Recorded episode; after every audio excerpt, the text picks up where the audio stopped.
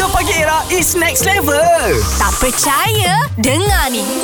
Benda apa yang korang cakap takkan buat tapi end up korang buat juga? Masa saya bujang lah Saya pernah cakap Saya tak nak kahwin dengan orang Kelantan Saya tak nak lelaki yang rendah Saya tak nak uh, Lelaki yang suka main gym Tapi end up Bila saya kahwin Saya dapat lelaki yang Tiga-tiga ciri yang saya tak nak Masa saya kahwin Saya pernah cakap Mati tu balik Aku takkan kahwin dengan orang Kelantan Dah. Okey, kenapa? Ha. Ha. Okey Tak tahu saya macam Saya fikir macam Nanti nak balik raya Susah macam tu Sebab saya orang Perak Ah, Oh, jauh. Okey. Jauh. Masa saya kenal dengan suami saya, saya kenal dia daripada Facebook. Bila first time jumpa tu, saya tak tahu pun dia orang Kelantan. Sebab dia duduk kat KL. Masa first time kita orang keluar dalam wayang, tiba-tiba mak dia call. Lepas tu tiba-tiba dia cakap, Ha, mak, uh, ni, uh, ngah keluar dengan gewe. Allah mak Itulah mak saya pun pesan kat dulu Jangan boleh? jangan benci-benci orang Ha. Nanti orang tu yang kita dapat Oh, Ah. dulu kau benci Zira eh? Tak dia yang benci aku dulu Yang dia dapat aku tu Dengar dengarkan Nabil, Azad dan Radin setiap hari Isnin hingga Jumaat. Dari jam 6 hingga 10 pagi.